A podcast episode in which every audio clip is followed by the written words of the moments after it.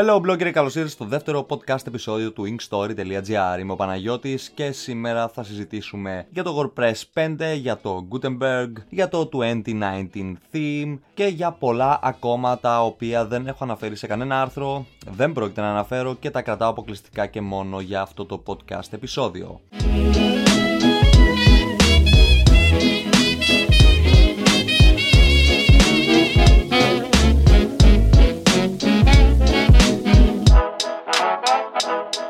Η αλήθεια είναι πως δεν είχα σκοπό να κάνω άλλο podcast επεισόδιο. Είχα κάνει ένα παλαιότερα για το πώς να κυνηγάζει διαφημιστικές ε, εταιρείες ως blogger. Αλλά μιας και στην Ελλάδα το podcasting δεν είναι τόσο γνωστό ακόμα, αποφάσισα να το αφήσω λίγο και να ασχοληθώ μετά από μερικούς μήνες. Η αλήθεια είναι πως δεν ήξερα πότε θα ξανακάνω το επόμενο podcast επεισόδιο, αλλά σε έναν καφέ που ήπια πριν από μερικές ημέρες με την Μαρία από το κόκκινη καμέλια.gr μου, ε, μου έδωσε μια ιδέα, ας πούμε, για να αναφέρω κάποια πράγματα, κυρίως για τον Gutenberg, σε κάποιο podcast επεισόδιο, σε κάποιο βίντεο και πάει λέγοντας. Και έτσι αποφάσισα να κάνω και το δεύτερο podcast επεισόδιο. Η αλήθεια είναι πως έχω ακόμα ε, μερικά επεισόδια που θέλω να βγάλω στη συνέχεια και η αλήθεια είναι πως είναι και πολύ διασκεδαστικό το να κάνεις ε, podcast. Οπότε ναι, θα συνεχίσω κάπως έτσι, θα το προχωρήσω και θα βγουν ε, αρκετά podcast επεισόδια ε, στους επερχόμενους μήνες.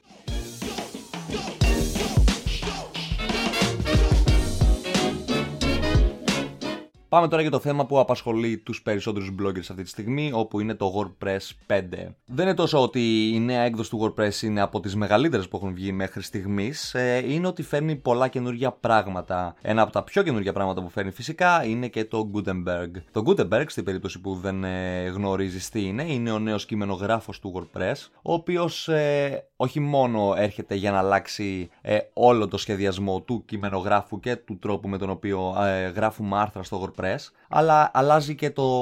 Αλλάζει τα πάντα όσο αφορά το σχεδιασμό των ε, themes, αλλάζει τα πάντα όσο αφορά τον, ε, τον τρόπο με τον οποίο φτιάχνονται τα plugins για το WordPress και πάει λέγοντας. Μαζί με τον Gutenberg έρχεται και το 2019, είναι το νέο theme του WordPress, αλλά αυτό θα το συζητήσουμε σε λίγο. Πάμε πρώτα να δούμε λίγο για το Gutenberg. Καταρχάς, εκτός το ότι ε, το Gutenberg και το WordPress 5 γενικότερα θα κυκλοφορήσουν στις 27 Νοεμβρίου, που σημαίνει ότι σε λίγες μέρες ε, από τώρα.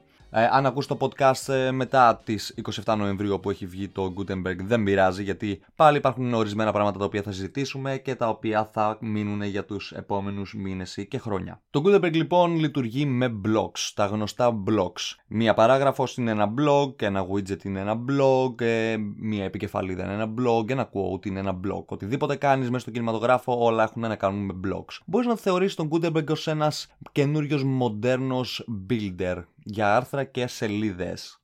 Η αλήθεια είναι πως ο Gutenberg ε, τον έχω δοκιμάσει σε πάρα πολλά themes. Τα μοναδικά themes που μου άρεσαν με τον Gutenberg είναι αυτά τα οποία δεν έχουν sidebar, ε, δηλαδή μία πλευρική στήλη στα δεξιά ή στα αριστερά. Ε, αντίθετα αυτά που δεν έχουν καθόλου sidebar είναι και τα καλύτερα καθώς μπορείς να έχεις ε, κυρίως τις εικόνες και τα widgets που βάζεις μέσα σε full ε, πλάτος και ε, φαίνονται πάρα πολύ ωραία εστιάζει κυρίως ε, στο περιεχόμενο και θυμίζει αρκετά το κειμενογράφο του Medium. Αν δεν έχεις ιδέα τι είναι το Medium, μπορείς να μπεις στο medium.com. Είναι κάτι σαν μια blogging πλατφόρμα για αρθογράφου. Βέβαια, ε, μια τέτοια blogging πλατφόρμα εννοείται πως δεν μπορεί να χτυπήσει τις γνωστές blogging πλατφόρμες, καθώς απλά σου επιτρέπει να γράφεις άρθρα και τίποτα περισσότερο. Δεν μπορείς να αλλάξεις πολύ το στυλ του blog σου, δεν μπορείς να κάνεις πολλά πράγματα. Όπως και να έχει πίσω στο Gutenberg, το Gutenberg έχει αντιγράψει πιστεύω αρκετά ε, από άποψη ε, ε, του περιβάλλοντος χρήσης το κειμενογράφο του Medium και ουσιαστικά λειτουργεί με blogs, είναι κάτι εντελώς καινούριο, κάτι που δεν έχουμε δει ξανά ποτέ στο παρελθόν, στο WordPress πάντα και έρχεται να αλλάξει πάρα πολλά πράγματα. Λοιπόν, μέσα από αυτά τα πράγματα είναι φυσικά ε,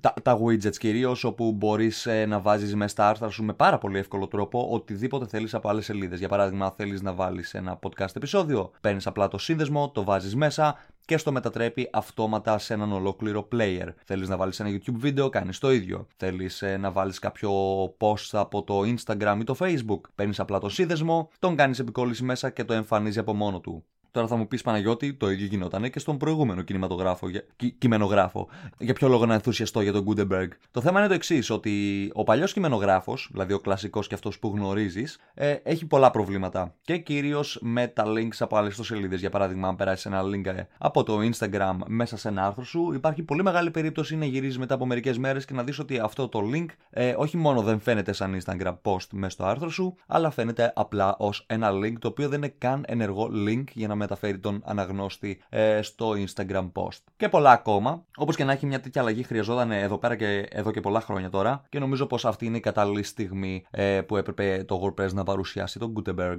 Μαζί με τον Gutenberg λοιπόν και μαζί με τη νέα έκδοση το WordPress 5 θα έρθει φυσικά και το, ε, το 2019 theme. Όπως και σε κάθε μεγάλο update που κάνει το WordPress παρουσιάζει και πάντα ένα καινούριο theme. Ε, αυτή τη φορά όμως το 2019 theme έρχεται αποκλειστικά ε, για το Gutenberg, δηλαδή λειτουργεί μόνο με το Gutenberg. Ο σχεδιασμός του είναι πάρα πολύ ωραίος, η αλήθεια είναι πως δεν ενθουσιαστικά πάρα πολύ γιατί δεν μπορείς να κάνεις ε, πάρα πολλές αλλαγές στον σχεδιασμό εκτός αν γνωρίζει από CSS.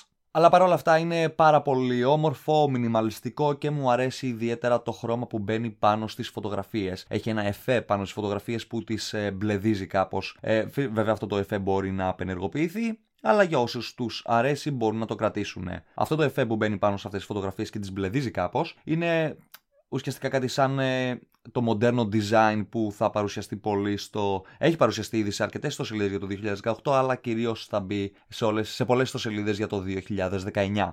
Αυτή τη στιγμή το 2019 theme βρίσκεται σε beta έκδοση, που σημαίνει σε δοκιμαστική έκδοση. Ε, το χρησιμοποίησα γιατί χρησιμοποιώ πάρα πολύ τις δοκιμαστικές εκδόσεις του WordPress γενικότερα. Ήταν πάρα πολύ καλό, αλλά μέχρι ένα σημείο. Και έχει, έρχεται σε δύο εκδόσεις. Η μία έκδοση είναι για blog style και η άλλη έκδοση είναι για one page style, όπου ουσιαστικά είναι για επιχειρήσεις. Εκτός από το Gutenberg και το 2019 theme έρχονται πολλά, ε, πολλές νέες ενημερώσεις οι οποίες διορθώνουν πάρα πολλά προβλήματα στην ασφάλεια του WordPress και βελτιώνουν πάρα πολλά άλλα. Αλλά για να μην μπούμε στα τεχνικά πάμε να δούμε τι γίνεται λίγο τώρα με το Gutenberg και την Google. Ναι, αν έχεις παρατηρήσει, τα, τους τελευταίους μήνες η Google συνεργάζεται πάρα πολύ στενά με την Automatic. Η Automatic είναι η εταιρεία πίσω από το WordPress και συνεργάζεται πάρα πολύ, λοιπόν, ε, συνεργάζεται πάρα πολύ στενά με την Automatic για να φτιάξει νέα πράγματα για το WordPress. Γενικότερα το, η Google έχει δώσει πάρα πολλά τμήματα προγραμματιστών της στην Automatic για να φτιάχνουν διάφορα plugins και διάφορες τεχνολογίες οι οποίες εστιάζουν αποκλειστικά και μόνο στο WordPress. Τώρα θα μου πεις Παναγιώτη γιατί η Google συνεργάζεται τόσο πολύ με το WordPress και φτιάχνει τα πάντα για το WordPress και δεν κάνει τίποτα για το blogger; Αν είσαι blogger που βρίσκεσαι στην πλατφόρμα της Google, δυστυχώς ε, η Google δεν δίνει την παραμικρή δεκάρα για την πλατφόρμα της, την έχει εντελώς παρατημένη τα τελευταία χρόνια και τους τελευταίους μήνες φαίνεται ότι η Google ε, έχει εστιάσει αποκλειστικά ε, στο WordPress και δεν έχει αναφέρει τίποτα, τίποτα απολύτως σε καμιά παρουσίαση που έχει κάνει για τον blogger. Με όλα αυτά κατά νου, η Google έχει βγάλει είχε βγάλει για την ακρίβεια ένα plugin για την AdSense ε, το οποίο σου επέτρεπε να βάλεις διαφημίσεις όποια σημεία ήθελες. Αυτό το plugin το αφαίρεσαν γιατί δεν είχε πολύ καλά reviews και η αλήθεια είναι πως ε, είναι λίγο δύσκολο να λειτουργήσει ένα τέτοιο plugin, τουλάχιστον με τον τρόπο που το είχαν ε, φτιάξει. Όπως και να έχει, ε, εκτός από αυτό το plugin, η Google ε, έβγαλε και το plugin που είναι για, τα, για τις AMP σελίδες, το οποίο το έβγαλε σε συνεργασία με την Automatic. Και τώρα ετοιμάζεται να βγάλει και ένα plugin, το οποίο φυσικά θα είναι θα συνεργάζεται πάρα πολύ με τον Gutenberg και θα μας επιτρέπει να φτιάχνουμε τα AMP Stories. Και εδώ είναι και ένα από τα πιο ωραία θέματα. Τι είναι τα AMP Stories; Τα AMP Stories, ακριβώς και όπως η ονομασία Stories, είναι ακριβώς όπως τα stories που γνωρίζεις μέχρι στιγμής. Δηλαδή αυτά τα stories που βλέπεις στο Instagram, στο Snapchat και πάει λέγοντας. Είναι κανονικά stories, αλλά stories για blogs. Που σημαίνει ότι θα, μπορεί, θα μπορούν οι χρήστες σου να δουν stories από άρθρα που φτιάχνεις απευθείας μέσα από τον blog σου. Τα AMP stories υπάρχουν εδώ και μερικούς μήνες. Δυστυχώς ήταν λίγο δύσκολο να τα περάσει σε μια σελίδα. Αλλά τώρα η Google βγάζει ένα plugin για το WordPress το οποίο ουσιαστικά θα σου επιτρέπει να φτιάχνεις AMP stories απευθείας μέσα από το WordPress σου. Και η αλήθεια είναι πως η διαδικασία είναι τόσο εύκολη που είναι πιο εύκολο να φτιάξεις ένα AMP story για το blog σου παρά για το Instagram ή το Snapchat. Τα AMP stories λοιπόν θα είναι κάτι πολύ μοντέρνο ε, για το 2019, θα είναι πολύ μοντέρνο για τα WordPress blogs, θα το χρησιμοποιούν πάρα πολύ και θα αλλάξει πάρα πολύ τον τρόπο με τον οποίο ε, οι αναγνώστες μας διαβάζουν τα άρθρα μας, βλέπουν τις ενημερώσεις μας και πάει λέγοντας. Εκτός όμως από τα AMP Stories ε, και το Gutenberg γενικότερα, όλα τα themes και τα plugins έχουν ήδη βγάλει νέα updates τα οποία ε, συμβιβάζονται και συνεργάζονται με το Gutenberg ώστε να λειτουργούν με το που βγει η νέα έκδοση. Και ένα από αυτά τα plugins είναι και το Yoast SEO. Το Yoast SEO που προφανώς αν έχεις WordPress blog το χρησιμοποιείς ε, για να βελτιώνεις τα άρθρα σου για τις μηχανές αναζήτησης. Ουσιαστικά ε, έχει βγάλει ένα καινούργιο update τώρα το Yoast SEO, το οποίο το παρουσίασε και μέσω ενός άρθρου που δημοσίευσαν στο blog τους. Ουσιαστικά αυτό το νέο update ε, κάνει το SEO Yoast ε, εντελώς συνεργάσιμο με το Gutenberg και έχει και νέα κουμπιά τα οποία ουσιαστικά όταν τα πατάς σου δείχνουν με ένα ροζ background χρώμα όλες τις λέξεις κλειδιά που έχεις μέσα σε ένα άρθρο, όλα τα λάθη που μπορεί να υπάρχουν, τις επικεφαλίδες και πάει λέγοντας. Γενικότερα το Yoast SEO είχε μερικά προβλήματα στον παλιό κειμενογράφο, το κλασικό βασικά κειμενογράφο, αλλά στο Gutenberg λειτουργεί άψογα.